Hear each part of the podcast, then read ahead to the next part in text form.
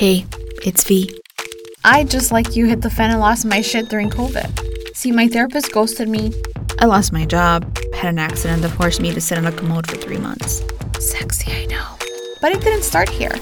Before COVID, I already had a divorce, spent three summers in the loony bin, jail time, a DUI, faced emotional addictions and codependence, had dysfunctional affairs, and was emotionally unregulated with a seriously broken inner child.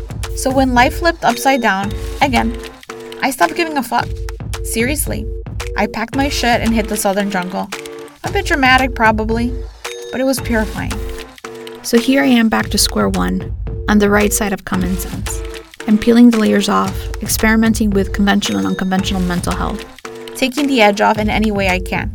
Maybe this is how it starts to finally heal our inner child, to pursue our own happiness. Shit, to find that spiritual awakening, as some of you guys call it. Join me, V, as we dive into what works and what doesn't work. Let's give conventionality a break and explore new territories. Maybe you can give your shrink a break too.